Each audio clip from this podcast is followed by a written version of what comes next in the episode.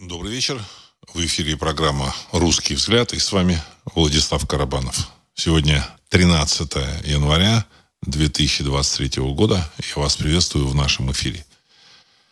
Хочу э, принести извинения за то, что прошлый выпуск не состоялся по независящим от э, редакции причинам, потому что технич, в техническом сбое виноват э, хостинг-провайдер, который, в общем, транслирует аудио вещание. Вот.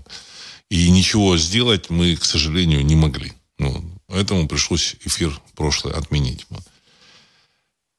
Теперь, ну, первое хочу я значит, э, сказать, что такой странный день, 13 января, это как бы преддверие Старого Нового года. Я всегда, так сказать, с таким недоумением воспринимаю эту дату, вот Старый Новый год. То есть, с точки зрения астрономической Новый год, он случился значит, там, с 31 декабря на 1 января.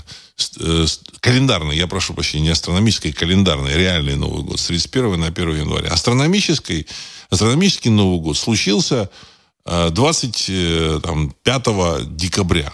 Вот. Ну, а старый Новый год, так же, как вот это Рождество по православному календарю, это такой, в общем-то, такой загогулинка такая. Вот. Из э, прошлого в будущее или из будущего в прошлое, я не знаю. Вот. Но, тем не менее, если кто-то хочет праздновать, это его личное дело. Э, традиция есть в России, вот, потому что, значит, так получается, что люди думают, что, вот, знаете, наверное, э, все новое хуже, чем старое. Вот это в России так, ну, есть такая, такой, как бы, такой подход, что изменения всегда к худшему. Я сторонник другого подхода. Я считаю, что изменения, перемены, они к лучшему. Вот. Мы продолжаем наблюдать мировой э, цирк, связанный с э, попыткой глобальных вот этих элит обойти проблему краха финансовой системы. И в этом мировом представлении Россия тоже играет, в общем, какую-то свою роль. Вот. Частично эта роль совершенно неосознанно участие в представлении, а частично эта роль, она вполне осознанна. О чем я говорю, я сейчас э, должен пояснить. Значит, неосознанная эта роль, это защита своих интересов. Россия, в общем-то, так сказать, она э, пытается защитить свои интересы.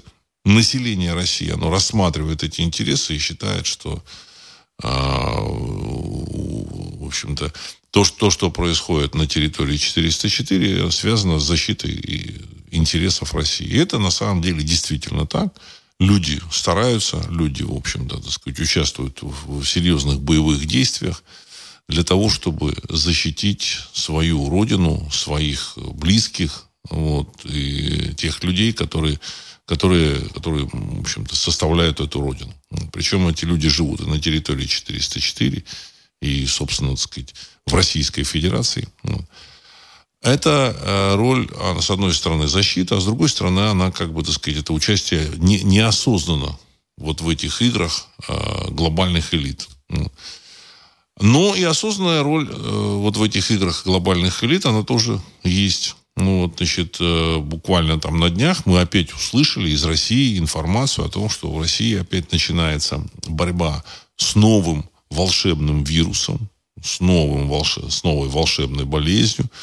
Начали показывать э, по телевидению знаменитого э, этого профессора Гинзбурга, академика Гинзбурга, который значит, занимался разработкой предыдущего средства против предыдущего волшебного вируса. Ну, вот. И, в общем-то, какие-то люди по телеканалам стали, значит, э, намекать, даже не намекать, а как бы советовать, что вот, ну, если вы получили два этих самых, так сказать, две этих процедуры, или там сколько-то вот предыдущие процедуры, вам необходимо сходить еще на процедуры, на одну там процедуру еще. То есть, как бы ребята продолжают играть вот свои игры, при том, что в этих играх э, значит, однозначно все уже понятно. Вот. Случаи, когда внезапно э, умирают люди, э, они как бы, сказать, их, их уже много. Почему они вот внезапно, так сказать, умирают или теряют сознание, оно, на мой взгляд, в общем, такому объективному наблюдателю достаточно очевидно и понятно. Вот.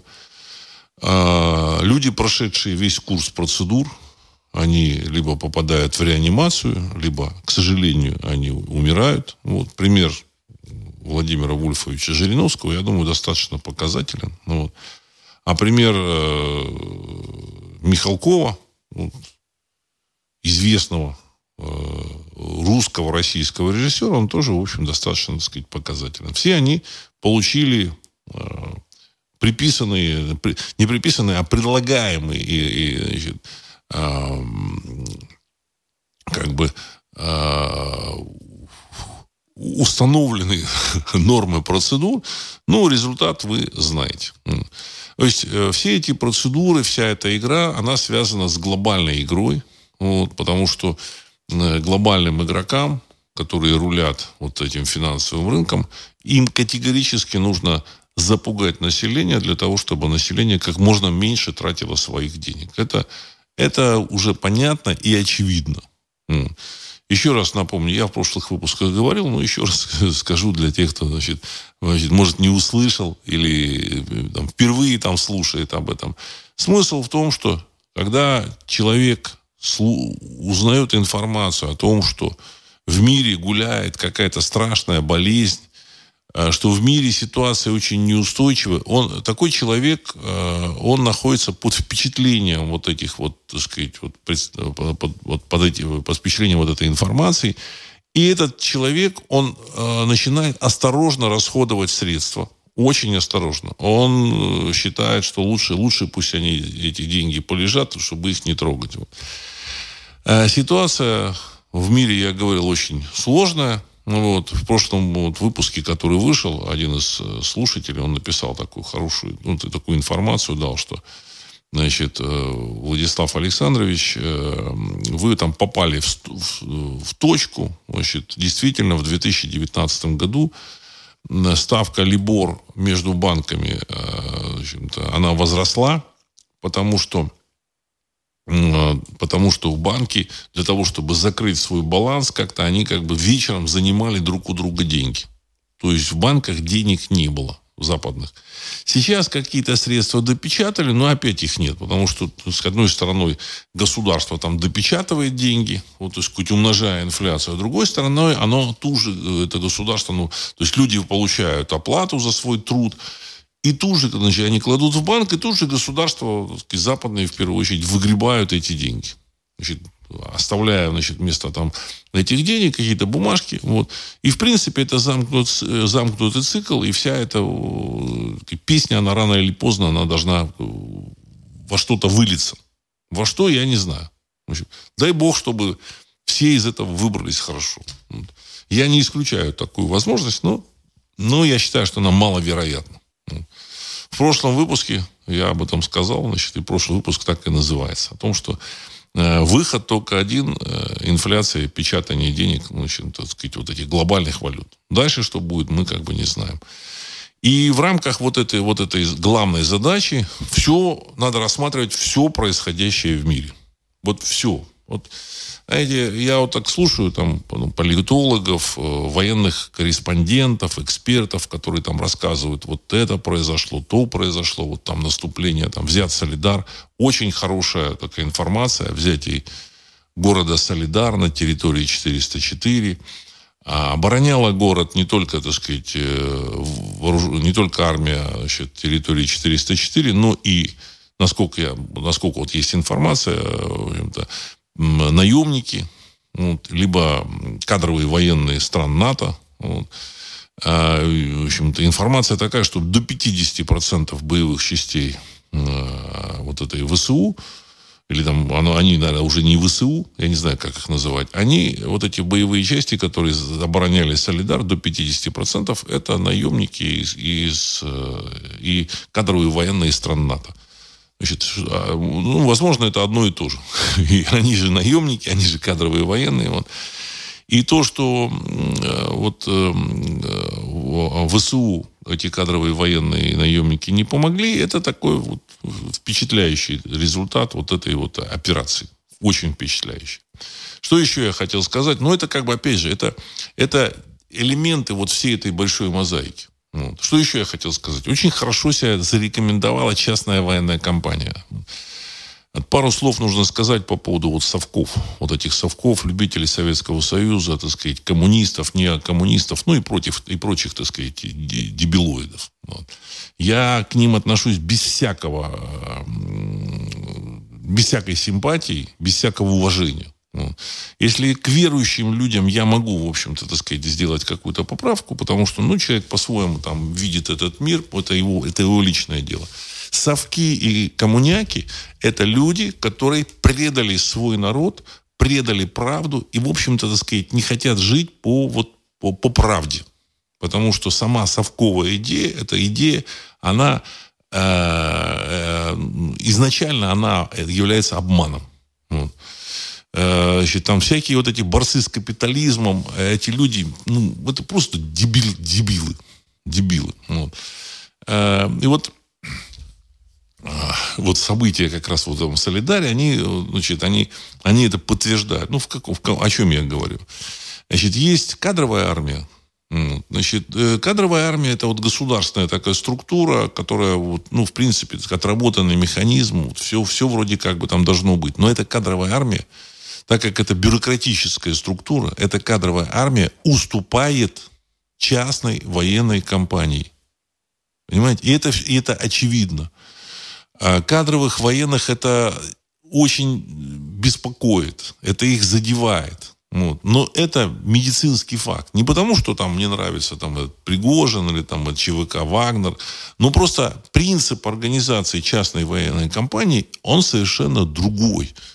Эти люди э, пришли туда, в эту компанию, добровольцами. Воюют они за серьезное, так сказать, денежное вознаграждение. Вот. И, соответственно, они имеют право голоса в этой частной военной компании. Потому что если человек доброволец, то он вправе выбирать, понимаете, так сказать, как ему вести, вот, так сказать, э, свою там, военную деятельность. И в конечном счете этот доброволец может там повернуться и уйти. Соответственно, с его мнением нужно считаться. Вот.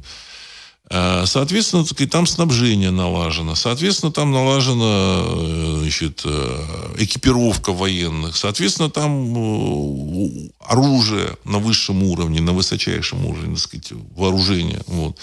Соответственно, там решение, связанное с таким подходом, чтобы как можно меньше людей погибло, с другой стороны, нужно выполнить задачу. Иначе, в общем-то, не заплатят. Такое тоже может быть, и могут выгнать этих, так сказать, военных. Вот. И, соответственно, результат. Вот. Набирают, естественно, профессионалов.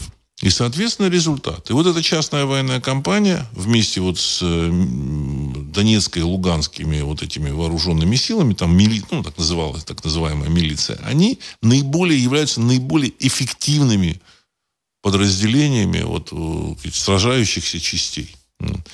То же самое и в бизнесе, понимаете, так сказать.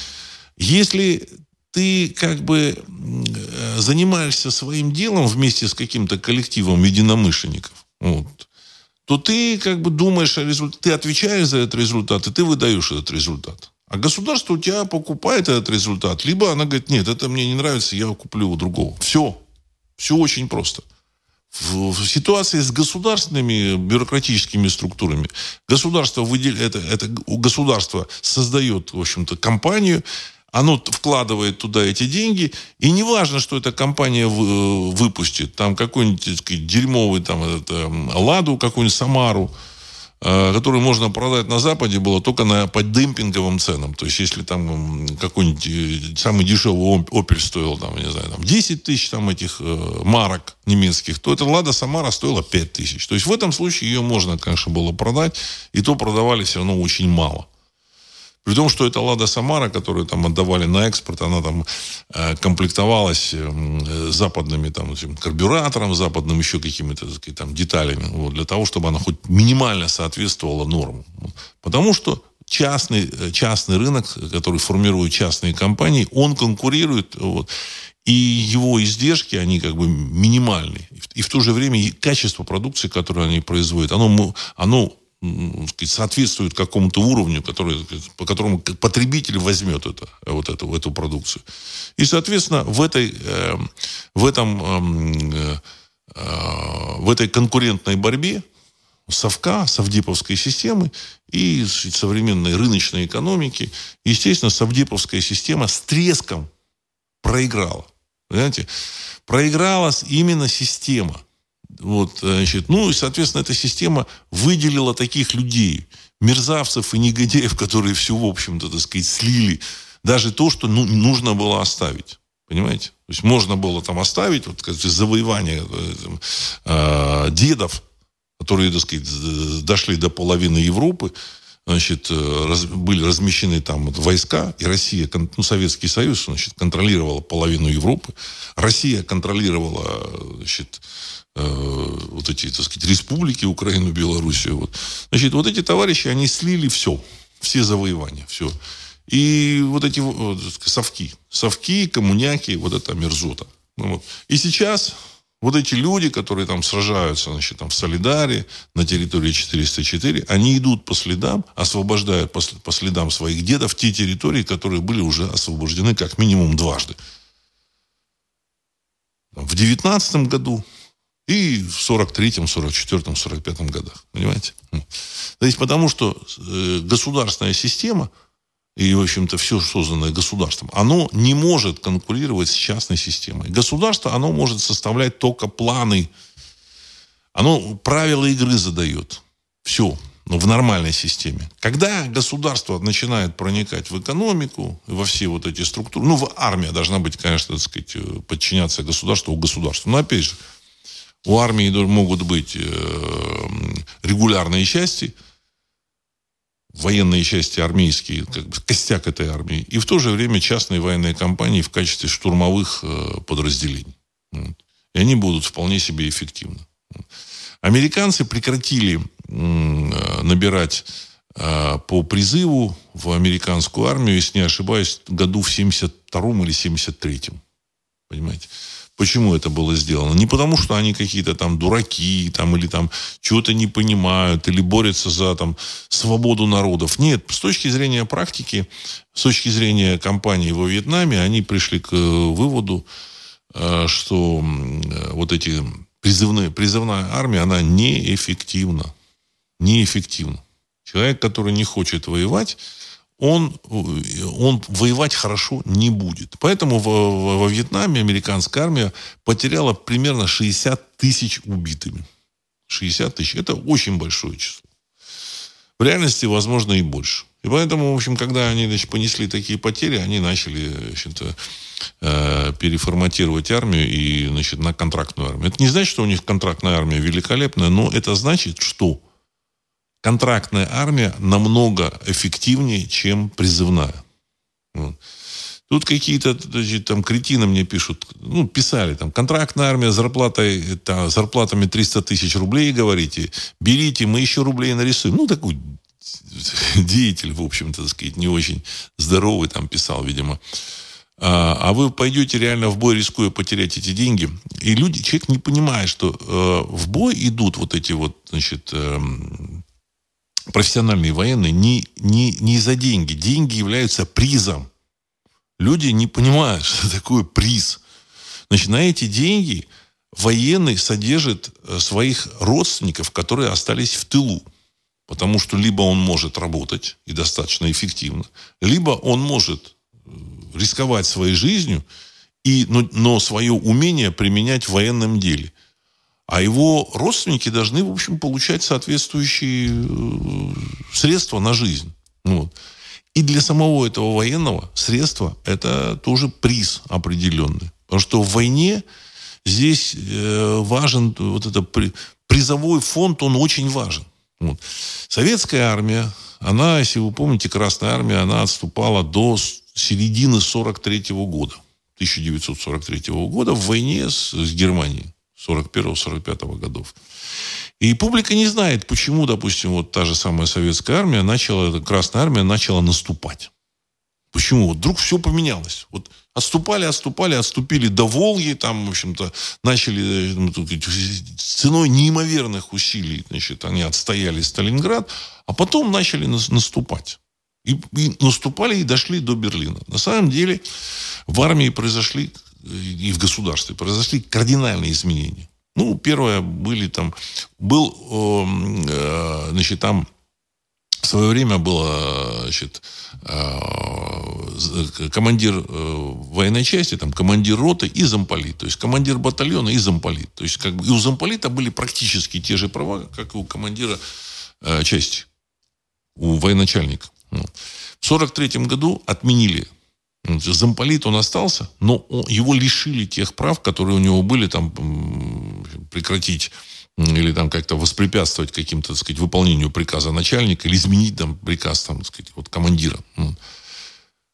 Э, ну, поменяли, понятно, форму, там ввели погоны, против которого там эти большевички выступали. И самое главное, самое главное, ввели премию, приз за э, уничтожение вражеских солдат, танков, автомобилей, пулеметов, минометов, самолетов. То есть каждый солдат или часть, или там, я не знаю, там, специалист, военный специалист, он получал премию за уничтоженный танк, автомобиль, э, там, пулемет противника, э, там, пушку, ну и так далее и тому подобное. Был соответствующий ценник. И если кто-то думает, что это вот такая ерунда, нет, это далеко не ерунда. Вот это не ерунда, вот это вот серьезная такая, в общем-то, мотивация людей, приз, понимаете, это не просто какая-то калькуляция там этих эм, там, торговцев семечками, нет. Просто человеку важно получить военному приз. Ему нужно получить приз. Этот приз не, это не медальки. Понимаете, как бы люди думают, что ну сейчас вот мы грамоту напишем и дадим этому военному. Нет.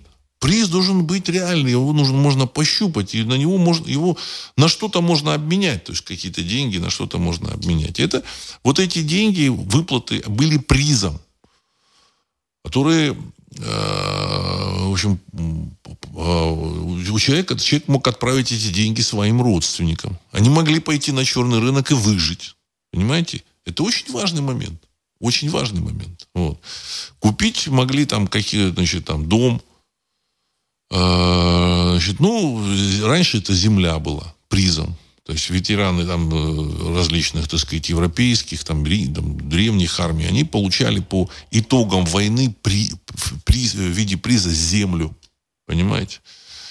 И сейчас, в общем-то, человек, который воюет, рискует своей жизнью, и которого просто так, еще, значит, раньше э, в армию просто так не брали, потому что вот просто люди, которые, значит, там, какой-то индивидуум, вот в роли пехоты, не нужен был. Это обуза.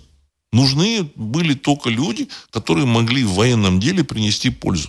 Чем отличается контрактная армия от вот, эти, вот этой призывной армии, когда там собирают всех и отправляют их, в общем-то, так сказать, на фронт, а, де-факто на убой. Потому что человек, который там э, умеет, я не знаю, там пасти коров, только хорошо пасти коров, но он, в общем, не умеет там владеть оружием, он, он погибнет он погибнет. А профессионал, он выживет.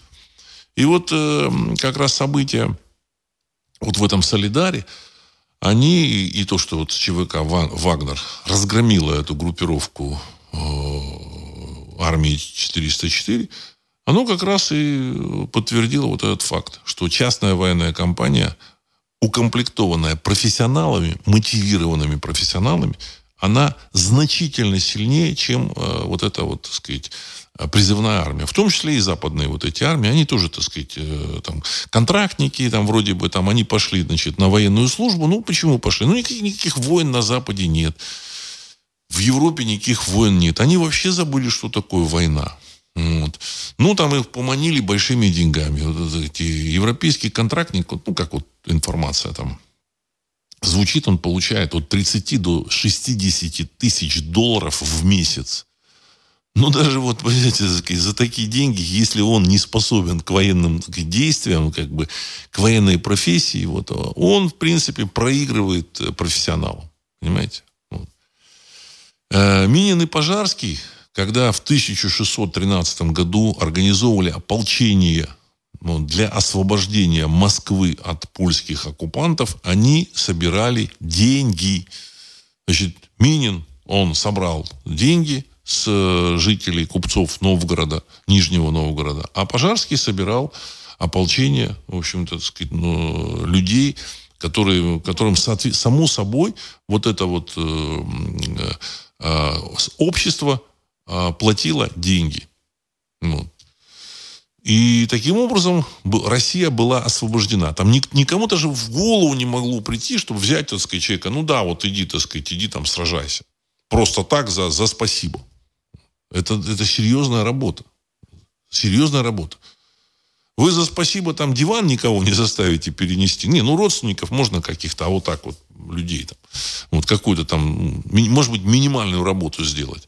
А идти воевать, э, в общем-то, за спасибо, так сказать, без приза, знаете, сейчас даже там спортсмены бегают, там приз, вот он приз получает, и он нормально как бы выкладывается. Это э, в рефлексах человека. Понимаете? Это не, не связано с его там, э, там алчностью или не алчностью. Это э, рефлек, в рефлексах. Ну, вот. ну и плюс военный он должен себя ценить. Потому что э, нужны способности, природные данные, чтобы стать, в общем-то, воином. Это такой важный момент. Ну, не все могут. Поэтому я всегда выступал против того, чтобы там была там в России была объявлена мобилизация. Ну вот, соответственно, а, какие-то вот эти, так сказать, коммуняки, большевики, ура-патриоты, ну и враги, естественно, такие враги России, они пропихнули мобилизацию в конце сентября 22 года. В результате из России, значит, по полуофициальным данным, сбежало примерно 800 тысяч молодых парней. 800 тысяч. Людей, которые могут там что-то производить, создавать какую-то продукцию, значит, это айтишники. Они убежали там, кто там, кто там знаю, на Запад, кто там, кто там, там в республике, бывшей республике Советского Союза. Э, не, это не потому, что они там трусы, не трусы. Они не могут воевать. Не могут. Это, это понятные вещи, понимаете? Ну, не дано им. Почему люди должны идти, так сказать, идти там погибать, понимаете? Это есть люди, которым это дано. Если там 195 тысяч мало, то значит, государство, общество должно заплатить больше. Это просто мое мнение такое. Мое мнение. И вот эти последние события, значит, и э, результат, который достигла вот эта, так сказать, ЧВК Вагнер, они как раз подтверждают вот эту правильность этого подхода. Для воина нужен приз. И даже вот такой приз, он был известно, что когда значит, побеждали, там, э, брали какой-то город в результате штурма, военачальник давал свой, своему воинству этот город на разграбление на, на три дня. Вот такой, это значит, что такое? Приз, получение приза. И даже Э, советские солдаты, которые зашли в Германию, они тоже, в общем-то, этими призами разжились. И ругать их за это не нужно. Значит, и начальство, начальство, причем высокое начальство и не очень высокое, они смотрели насквозь, сквозь пальцы на это дело. Ну, потому что, э, ну, как бы, если человек, он воевал, вот, там, взял, брал Берлин, если он, в общем-то, завернет себе там часы или там швейную машинку, он, в общем, с этим призом придет себе домой, он это зримое, зримый результат э, его вот этого, так сказать, ратного труда. Приз. Понимаете? Вот. И это все, все есть. Это причем в рефлексах человека. Это не то, что, так сказать, какая-то там э, методичка там, для там, э, благонравного воина или там неблагонравного воина. Это рефлекс. Рефлекс. Понимаете? Человек, вот это Гюстав Лебон, который написал книгу «Психология толпы», это, так сказать, гениальная книга, где он, в общем, раскладывает эту психологию толпы. Гюстав Лебон, он писал о том, что значит, на 70% человек это вот ну, не, некоторые, так сказать, природные там э, рефлексы, инстинкты, поведенческие э, стереотипы, алгоритмы, модели поведения, которые там идут из глубины там веков – и только на 30% это там внешняя штукатурка, так сказать, э, ну, такая поведение и воспитание. А когда стрессовая ситуация, военные действия это стресс, стрессовая ситуация, в человеке просыпается его, в общем-то, так сказать, его вот эти вот, значит, э, базовый э, архетип. Базовый архетип. А, сейчас еще тут я зачитаю ваши вопросы. Георгий 29. Владислав, приветствую. На внешнем контуре мы боремся с Западом. Внутри же подчиняемся, указам ВОЗ. Как, эти, как это может уживаться в принципе? Прокомментируйте, пожалуйста. Уважаемый Георгий, очень правильный вопрос. Вы очень точно как бы задали вот этот вопрос. И я как раз вот эту тему хотел затронуть. Вот а надо понимать, что Россия это огромная страна. Огромная.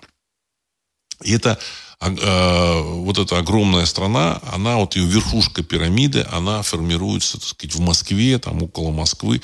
И э, правящий слой России составляет не какая-то единая группа людей, объединенная там какими-то национальными такими, так сказать, задачами вот, или какими-то еще там, а много кланов. Вот, много. Притом это не, не только проблема России, это проблема и там Соединенных Штатов Америки. Значит, много кланов. Так сказать, это кланы, которые выросли из э, старосоветского, старосоветской номенклатуры. Они связаны друг с другом, они как бы друг другу помогают, они, э, у них как бы есть как бы уже там какой-то алгоритм решения своих финансовых вопросов, своих э, кадровых вопросов, как удержаться у власти, сохранить за собой табуретки. То есть главная их задача это удержание э, своего клана на каких-то, вот, так сказать, правящих позициях. Ну, на тех, каких они могут удержаться. Ну. Другой клан, который сформирован э, при помощи как бы, каких-то агентуры Запада. То есть тот же самый Чубайс, он был таким ну, явным, открытым агентом каких-то сказать, кругов. Он ездил вот на это, вот, это, эм, вот эти вот шабаши в, в Давос, вот, в Швейцарию. И вот, вот на этих шабашах он получал какие-то указания, приезжал сюда, и по этим ну, каким-то лекалам, правилам, которые ему подсказывали, он подбирал людей и расставлял их. В общем, не только подбирал, он еще и создавал класс э, собственников. Вот. Э, которым, так сказать, передавались финансовые потоки. И этих людей огромное количество. Я рассказывал о том, что в свое время там в каком-то интервью, э, то ли он сказал, и это интервью было другого человека, я вот точно не помню. Значит, то есть он в каком-то кругу сказал, что у меня там задача поставить, расставить 10 тысяч человек. Вот 10 тысяч человек, тогда у меня как-то будут, я выполню эту задачу, и будут какие-то позиции. И, по всей видимости, он этих 10 тысяч человек расставил. Эти люди, у них там средства, у них там семьи, они уже там, так сказать, там 20 лет живут на, на, на два дома. Вот. В России они занимают какие-то позиции, они стали там губернаторами, там, руководителями там, э, в, в СМИ, э, значит, там, в, в медицине, там, еще где-то там. Вот в сфере финансов, там, в министерствах финансов, там, ну, они везде. Там, этими людьми пронизана вся, вся государственная машина. И у них есть кураторы, которые а, с, внешнего этого контура им как бы дают задания. Вот, на внешнем контуре, в общем-то, есть задание а, продолжить проведение процедур. Почему? Потому что нужно людей пугать. Люди должны быть э, взбодрены, какими-то, так сказать, волшебными вот этими вирусами, которые могут их погубить. Если в России вот этого взбодрения не будет, то публика там на Западе, в, там, в тех же западных странах, она несерьезно воспримет а, вот, это вот, вот эту угрозу. Вот. В свое время, там, в, 20, в 2021 году, или, в, или даже в 20, я не помню там точно, наверное, в 2021, 21 в России снизили накал борьбы с волшебным вирусом. Если вы помните, уже все, сказать, практически все отменили, все снизили, все, так сказать, все уже... Все вздохнули спокойно. Вот. А потом случилась встреча президента России с Байденом в замечательном городе Женева. Ну, и я тогда еще сказал, что ребята, вы знаете, будут закручивать гайки в области вот этого, так сказать, борьбы с волшебным вирусом. И буквально, так сказать, через неделю после приезда президента России тут сообщили о том, что неимоверно растет э, заболеваемость, и там, значит, э, нужно срочно, так сказать, применять меры, нужно срочно, так сказать, проводить процедуры, и начались э, такие жесткие ограничения. Вы помните, да, так сказать, осенью 21 года осенью 2021 года, э, в России был введен запрет на посещение э, там, ресторанов, торговых центров, магазины простые, не знаю, ну, в общем-то, таких, в общем, там, присутственных мест без Э, соответствующего, так сказать, про прохождение соответствующих процедур, э, что, от, э, что как бы было оформлено в том, что человек, прошедший эту процедуру, он должен был предъявить QR-код о том, что он ее, эту процедуру прошел, и в этом случае его там допускали в, в торговый центр, вот, там, в магазин какой-то. Значит, он там мог получить какие-то там услуги. Ну, то, есть, то, без чего ну, масса людей, то есть, без чего им было очень трудно жить. Э, жесткие такие ограничения были. Очень жесткие. То же самое было на Западе. Все то же самое. Вот. Почему это было сделано? А потому что на Западе я как бы вот западную прессу, как бы, так сказать, там э, мне встречались такие данные. А почему вот вы там нас пугаете, а почему в России, в общем-то, никакой борьбы там не ведется, или там все, так сказать, в режиме лайт, и в то же время там все хорошо, никаких там вот эти, э, э, сложностей с публикой, с заболеваемостью нет. Вот почему так? Я так полагаю, что Россия это все-таки серьезный сегмент мирового, мирового, мирового сообщества. Значит, э, Россия там 150 миллионов, но примерно 300 миллионов они как бы так или иначе взаимодействуют России, с Россией те же самые европейцы, кто-то приезжает, из России приезжают, звонят там родственники, то еще, пятое, десятое. И поэтому они сказали так, президенту России там, товарищи, вы должны, в общем-то, играть по этим правилам. И Россия тоже начала играть, тоже обнаружились какие-то значит, цифры, вот, заболеваемость поднялась, вот, значит, ну и так далее и тому подобное. Я об этом обо всем говорил. Вот, значит. Ну, с началом спецоперации, если вы помните, наоборот, все, так сказать, сняли все ограничения. На Западе тоже поняли, что, так сказать, понимаете, невозможно играть одновременно в, в две игры.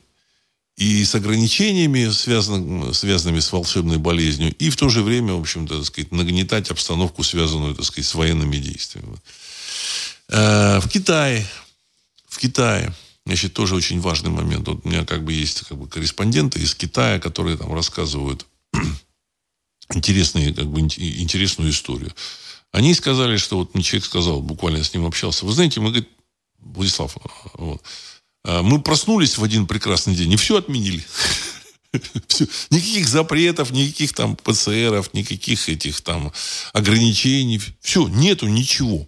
Ну, правда, единственное, все, все заболели. Ну, ну, переболели там и все, так сказать. А почему это произошло?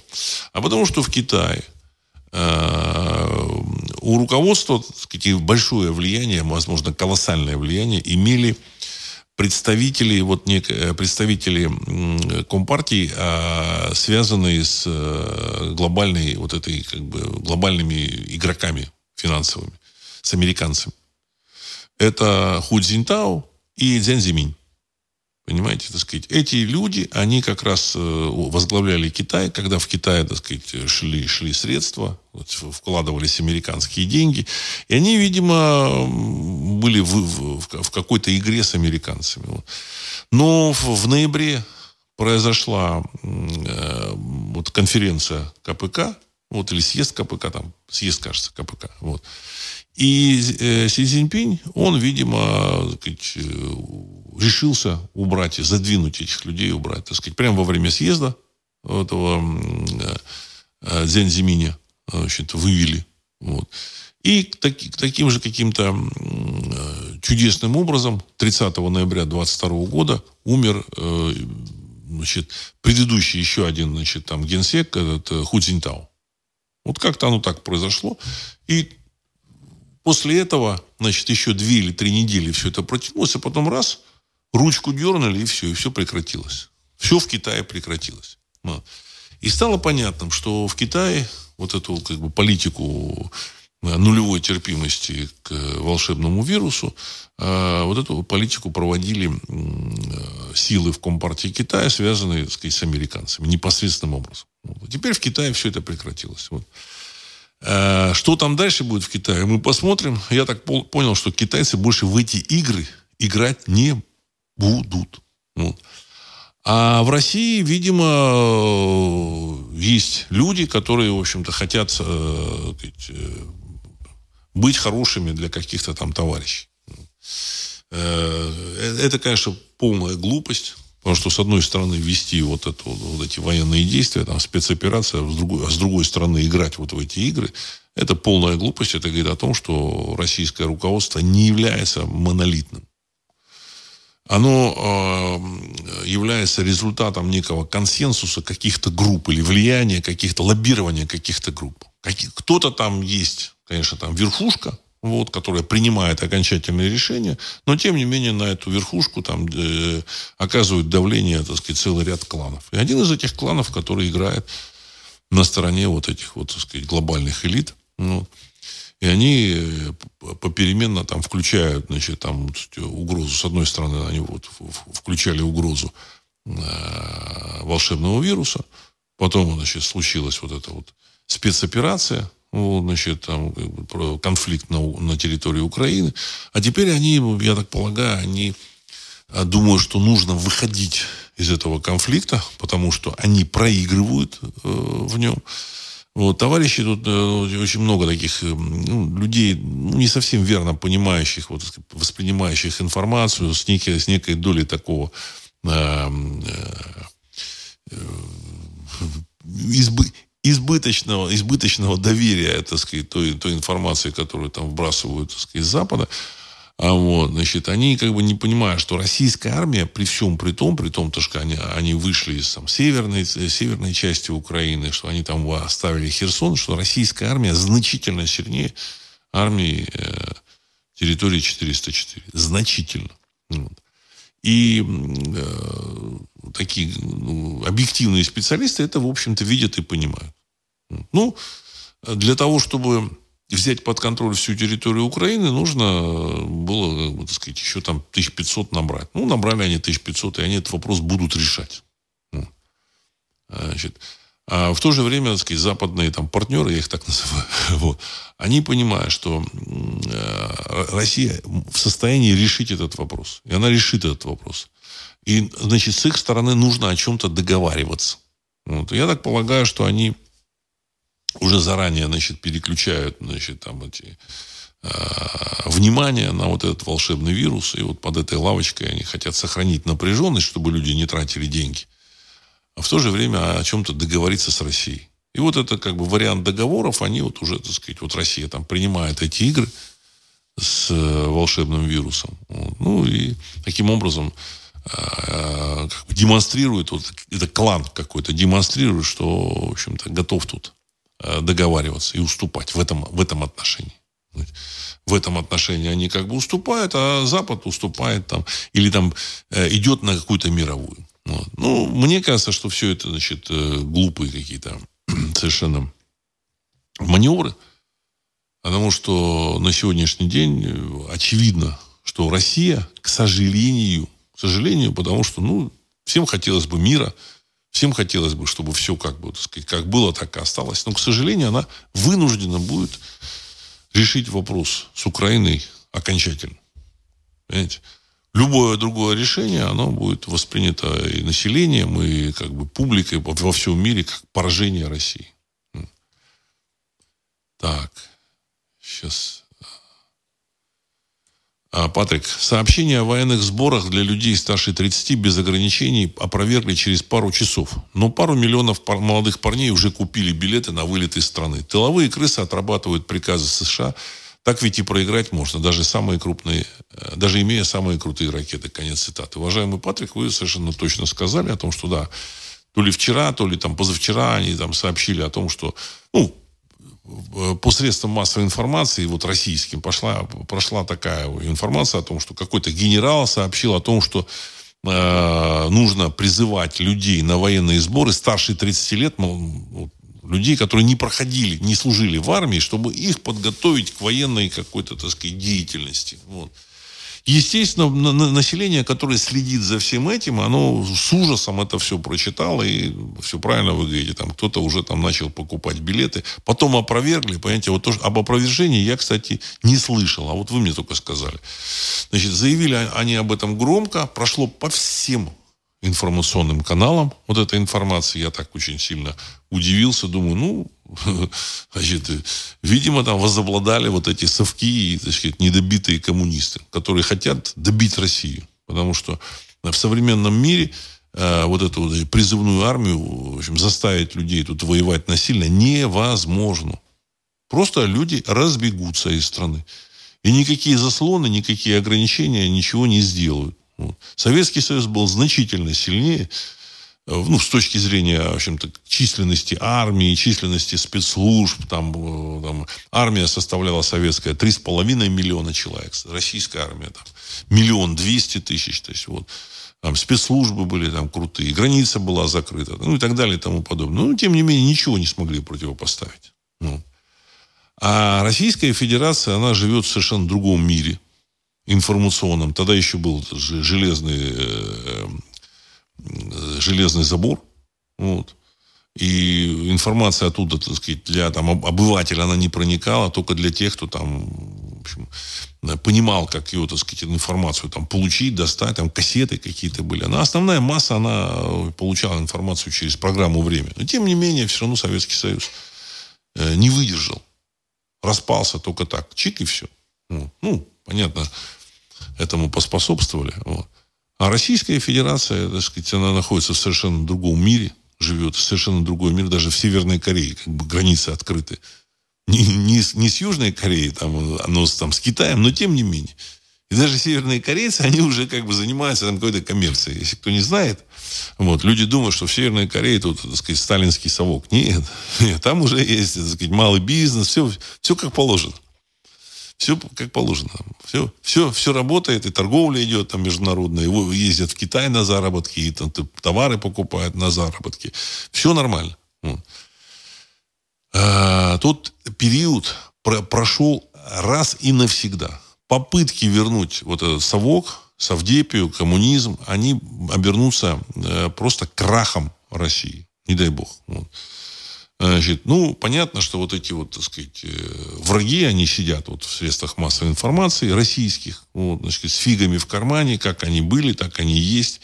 Никуда от этого, так сказать, не деться. Мы можем это, на это наблюдать. Но, но с другой стороны, мы, в общем, понимаем, что нужно делать в будущем. Потому что делать все равно это придется. Убирать этих людей – Значит, либо государство должно убирать, либо это государство, так сказать, кому-то это делегирует. Но в конечном счете, так сказать, чистку вот этих СМИ э, делать придется. Потому что э, понятно, что никакого генерала, скорее всего, не было. Или это был какой-то, может, там, генерал там, в отставке. Или, может, вообще какой-нибудь узбекский генерал, вот, который там говорил про Узбекистан. Там, или казахский генерал, который говорил там про Казахстан. Ну, или все это было выдумано, или там было 20 лет назад. Главное, они вбросили главная информация прошла по всем каналам. Я, вот мне точно эта информация попадалась. А вот информация о том, что, значит, э, это все опровергли через пару часов, вот эта информация мне не попадалась. Это говорит о том, что средства массовой информации в России контролируются, мягко говоря, иноагентами. Ну, просто как бы не, не зафиксированными, так сказать. Есть там всякие иноагенты, там все там, типа там Невзорова, там, значит, Собчак, там, что они, как бы, так сказать, к ним там это, ярлык уже прилепили. Вот. А масса иноагентов, они продолжают работать и сказать, не светятся. Вот. Но в нужный момент они сделают свое, в общем, черное дело. Это очевидно. Это очевидно. Вот.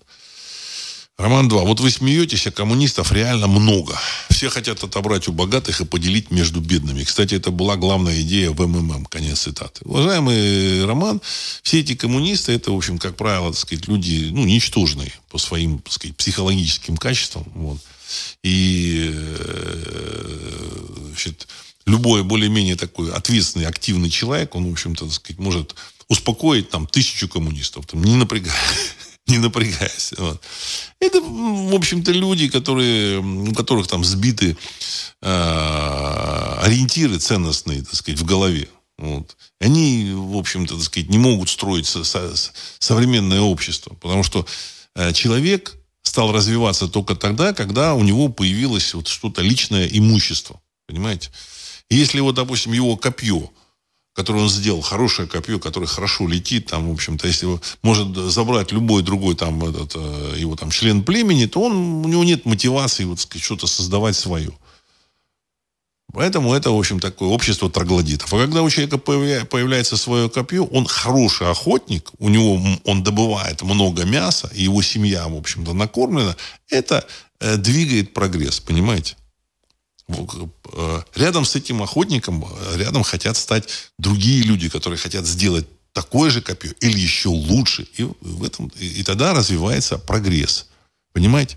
А взять и поделить, значит, какие-то там эти дармоеды валяются под, под кустом и пытаются, значит, поделить это, то, что добыл этот охотник, вот, значит, э, просто так, потому что он там вот тоже на этой местности живет. Это, в общем-то, так сказать, оно тормозит любое, любое развитие. Вот. Потому что должен быть мотив. Если мотива нет, взять и поделить, это значит мотива нет у общества. Общество обратно проваливается в не, э, даже не в неолит, в палеолит. Потому что в неолите у людей все, так сказать, собственность, козы, бараны, там, иерархия была выстроена. Э,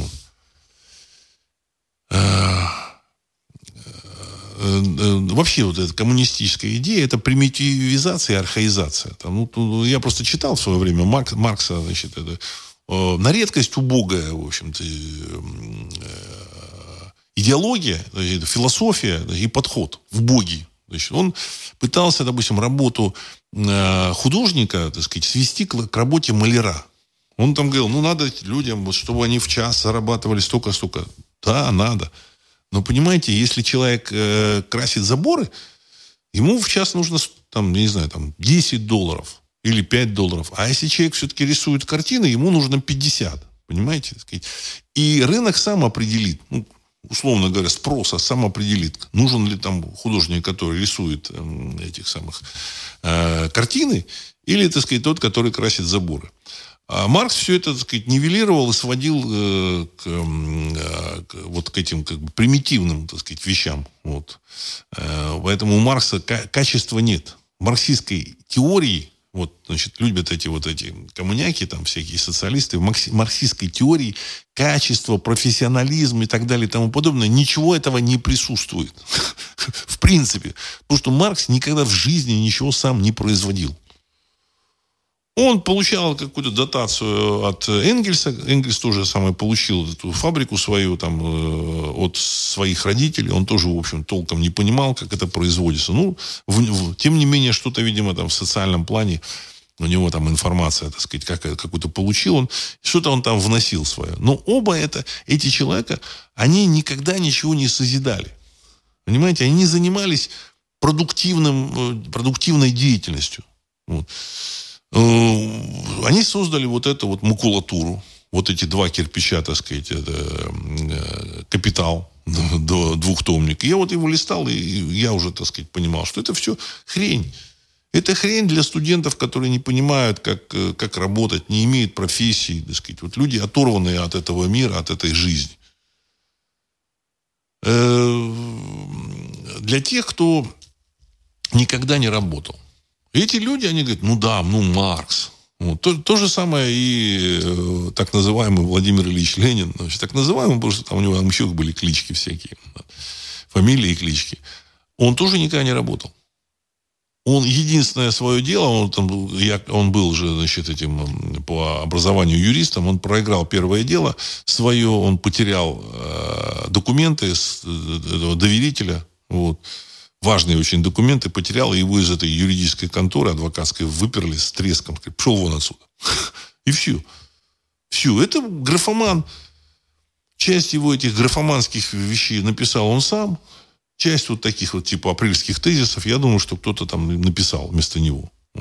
Ну, он там написал такие замечательные вещи, да, русофобские. Русофобские, значит. И поэтому, когда человек выступает за коммунизм, он должен понимать четко, что коммунист, любой коммунист, он является врагом русского народа. Не только русского, врагом любого народа, любого этноса. Потому что он отрицает э, вот эти, вот, так сказать, указания, прямое указание Бога о существовании народов, наций, э, родственников. Вот, значит, э, вот, вот коммунизм – это отрицание человеческой природы которая отличает человека от э, животного. Вот у животных там полный коммунизм. Вот. А, так. Дмитрий Челябинск. Здравия, Владислав. Сегодня только обратил внимание на то, что с медиапространства практически исчезли материалы о подразделениях из Чечни, которыми пестрили все ленты новостей в начале спецоперации. Сейчас упоминают только ЧВК «Вагнер». Народную милицию республики, армию России. Не то чтобы вопрос, просто в глаза смена образов бросилась. Конец цитаты. Ну, я думаю, что они стоят э, на месте, которое им определили, какой-то участок там фронта. И, в принципе, указаний с, э, из Москвы я говорил о том, что сейчас такое великое стояние. Вот это взятие Солидара, это, я думаю, что э, инициатива вот этих вагнеровцев, которые говорят, нам надо, давай, давайте, что мы тут сидим, давайте возьмем, ну, пойдем на штурм и возьмем. Они мотивированы. Мотивированы. А чеченцы, ну, это как бы, так сказать, они э, тоже нормально получают, все, так сказать, ну, на какой-то момент у них был, активности. Сейчас они поняли, что какие-то игры наверху. Вот. И плюс еще, понимаете, как бы э, по телевидению раньше почему-то, ну, такая информация была, было требование показывать, э, значит, э, героев из национальных республик по, российскому телевидению. Сейчас, видимо, этого требования нет. Вот. Ну и плюс определенное, так сказать, затишье. Поэтому и не показывают. А то, что в Солидаре произошло, я думаю, что это целиком и полностью инициатива вот этого Вагнера. Вот, вот, частной военной компании. А, там у них э, был большой набор. Э, этих людей они э, потренировали. Нужно, в общем-то, было все это испытать в деле. Тем более, там они тоже ждут, они хотят участвовать в битвах. Вот, значит, это, это драйв. И у этих ребят драйв есть. Вот. Понятно, что все ждут наступления, но я так полагаю, что, конечно, так сказать, э, в Кремле так слегка э, не решили, когда оно будет. То есть решение, скорее всего, есть, что оно должно быть, но когда, мне кажется, так сказать, не решили. Может, ну, скорее, всего, мы сами мы не знаем. Потому что ну, вопрос нужно с, с, с Украиной как, так или иначе закрывать. Вот, значит, эм, там никакие танки, никакие там леопарды, там патриоты, там вот эти вот э, патриот э, ПВО, они как бы не помогут. Вот. И вообще, я думаю, что это все, все, все события на Украине, это элементы большой какой-то игры, э, глобальные кукловоды, там несколько там слоев этих кукловодов есть, и какие-то, какие-то, причем тоже та же самая, вот я хотел сказать, рассказал про Россию, что там есть несколько кланов, несколько групп, в Америке то же самое. Все то же самое. Нужно четко понимать, что в Америке есть люди, которые сейчас там у, у руля, э, их человек Байден там какие-то вопросы решает. Но мне кажется, сам Байден не самый главный человек, и демократы американские не являются самыми главными людьми в американской вот этой иерархии политической, околополитической. Сценаристов мы не знаем. Планов вот мы не знаем. Но у меня есть ощущение, что вопрос э, с Украиной где-то на верхних уровнях, может быть, там на уровне там, инопланетян каких-то, он как бы решен. Он просто так вот взять Россию отдать Украину не хотят. Вот. Ну, на что-то должны разменять. Ну, значит, или там проверить э, драйв. Попутно Россия должна перестроиться внутри. Если бы не было вот этих событий на Украине, не было бы там и вот этого, вот, сказать, прекращения работы там замечательной такой радиостанции «Эхо Москвы», которая, в общем-то, сказать, э, могла вещать на 127 городов России, на секундочку. А, она могла влиять э, на министров, приглашали этих министров, и они показывали свою независимость и, и, и свою неприкасаемость. Значит, эм, э, я в свое время говорил, что я не поверю в изменения в России, пока не будет закрыта вот эта контора. И в марте 2022 года «Эхо Москвы» закрыли. И я, вот меня там как бы начинают там упрекать, вы тут за, Кремля, за кремлевских еще что-то. Я за Россию, ребята, за Россию. А вот эта лавочка там «Эхо Москвы», это была э, группа информационная, это рупор вот, информационный э, структур, который боролся против России. боролся. Их, было, их поддерживало ничтожное количество людей. Но сам факт наличия у них такого рупора, рупора создавал впечатление, что это какой-то слой людей.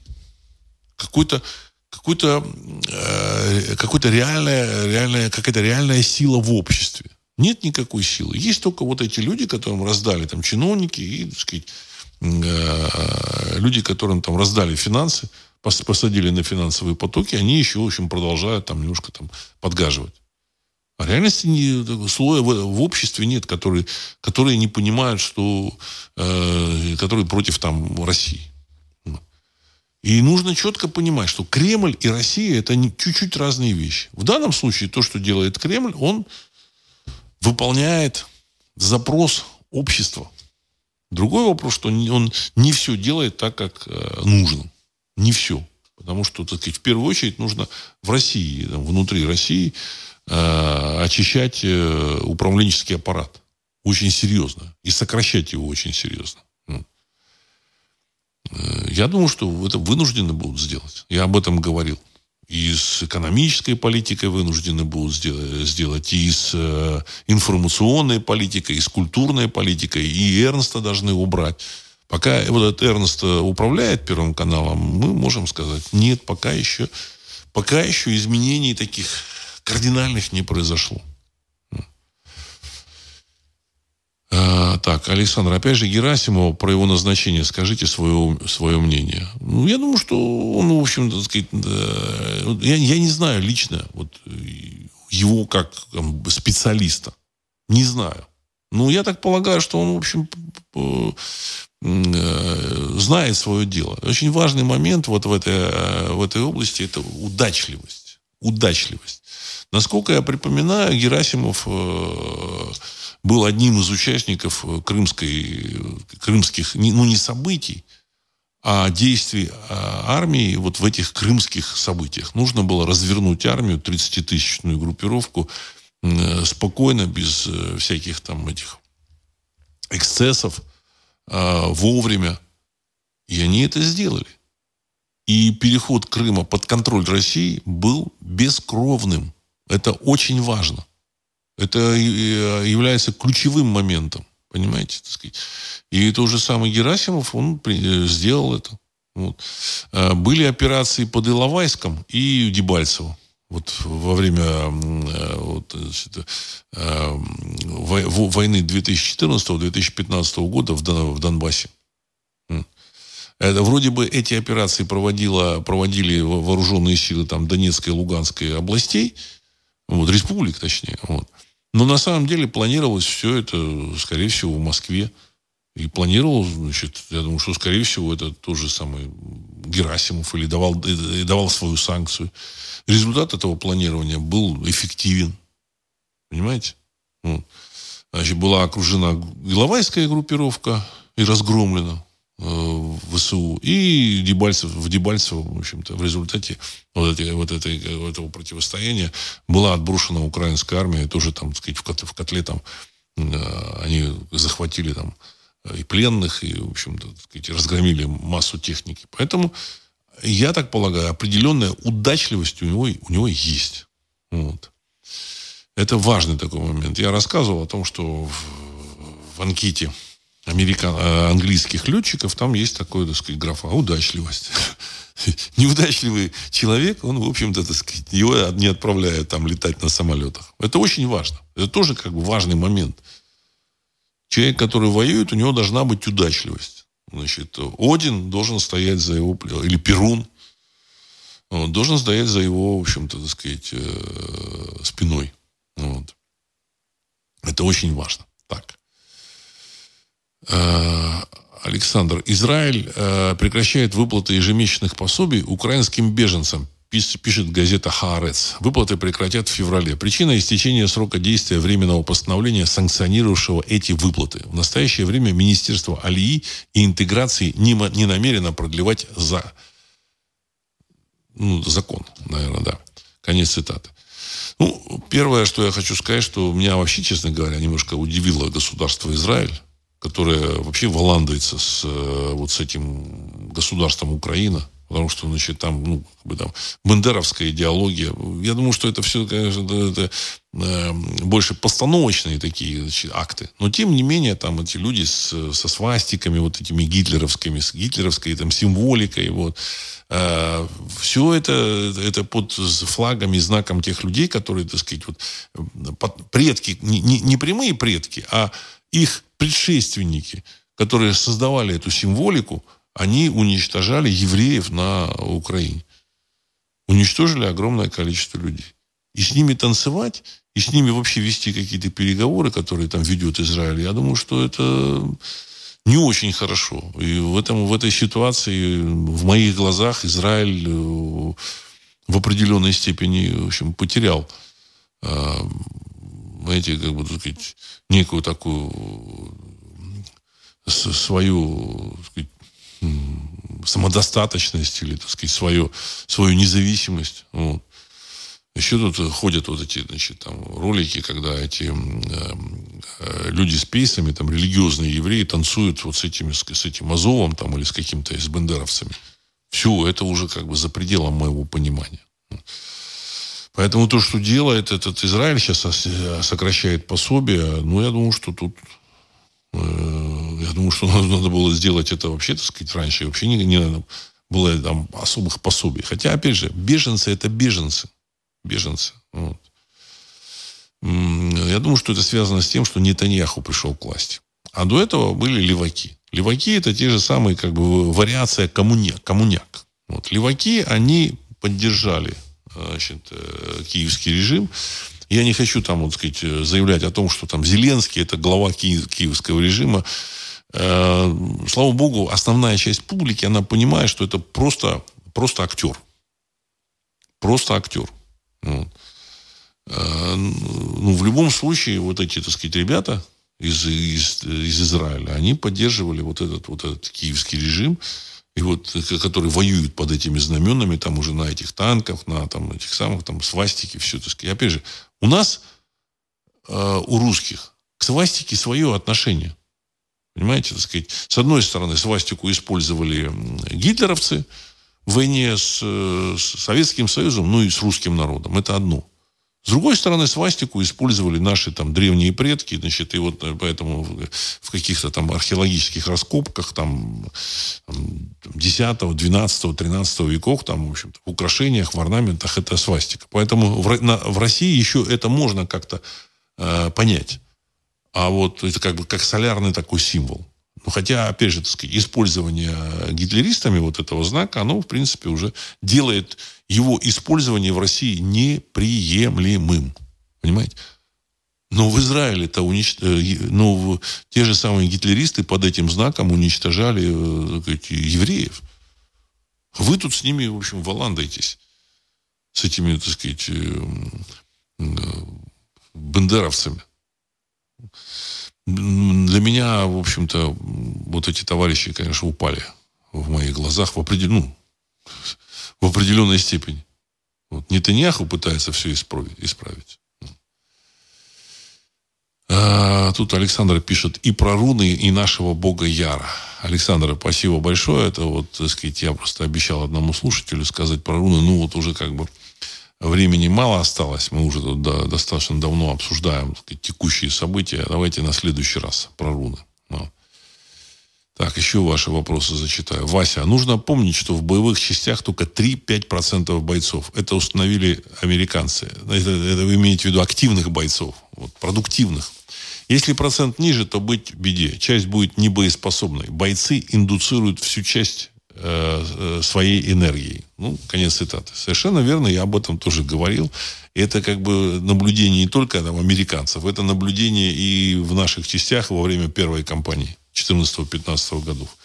Значит, активно воюют люди, которым это дано, у которых есть удачливость, у которых, в общем-то, так сказать, их отметь, он отмечен высшими силами вот на эту, вот, так сказать, работу, на эту деятельность. И ему нужно это делать. Понимаете? Каждый человек, он, в общем-то, ощущает, что ему нужно делать. Вот это предназначение человека, оно присутствует. Человек должен пройти в, во время одного из своего воплощения вот этот как какое-то какое-то предназначение он должен выполнить. И люди, которые участвуют в, вот, в эти бойцы, воины, они выполняют эту работу. Это им нужно сделать для того, чтобы стать более совершенными. А если человек уже это сделал или еще не подошел к этому, ему не нужно в этом участвовать. И в этот совок, он, конечно, ломал людей, он как бы, значит, и, и ну, не только совок, отправляя вот на эти, значит, там, на, на эту бойню мировую, там, значит, вот эти огромные армии, они же появились когда? В общем-то, во время Первой мировой войны. До Первой мировой войны, в общем, таких армий не было.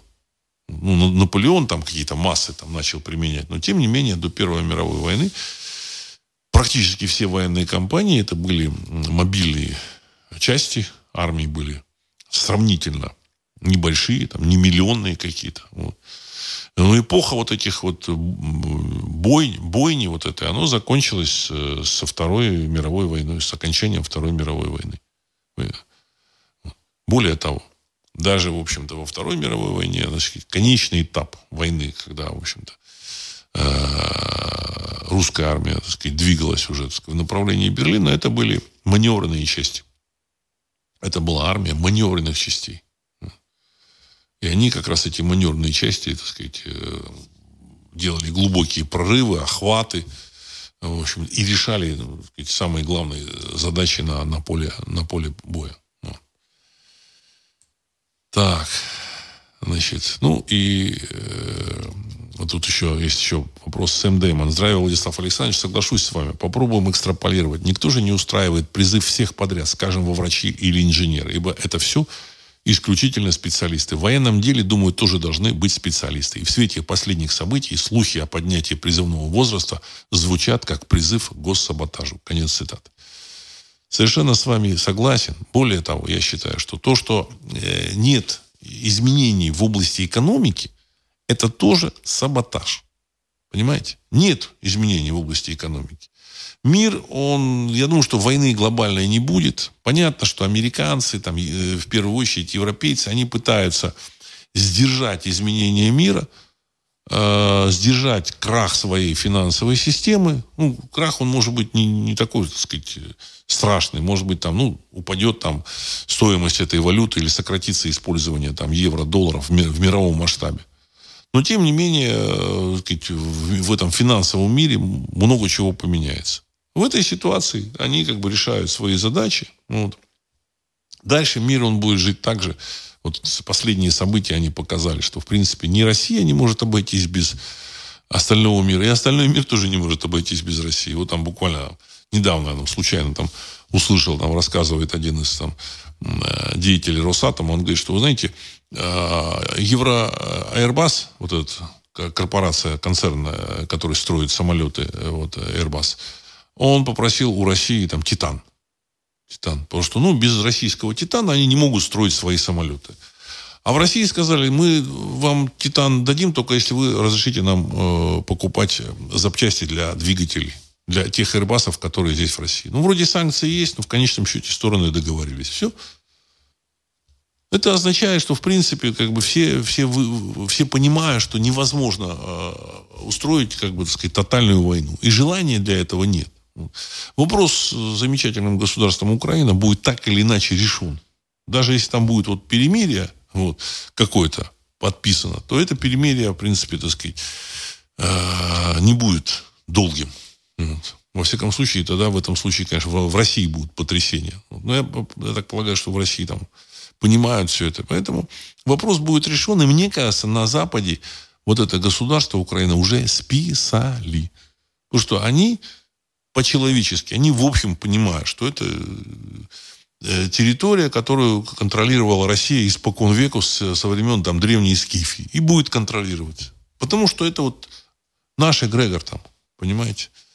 Наша, на, наша территория, наша земля древняя, понимаете? Вот. Это священная русская земля. Вот.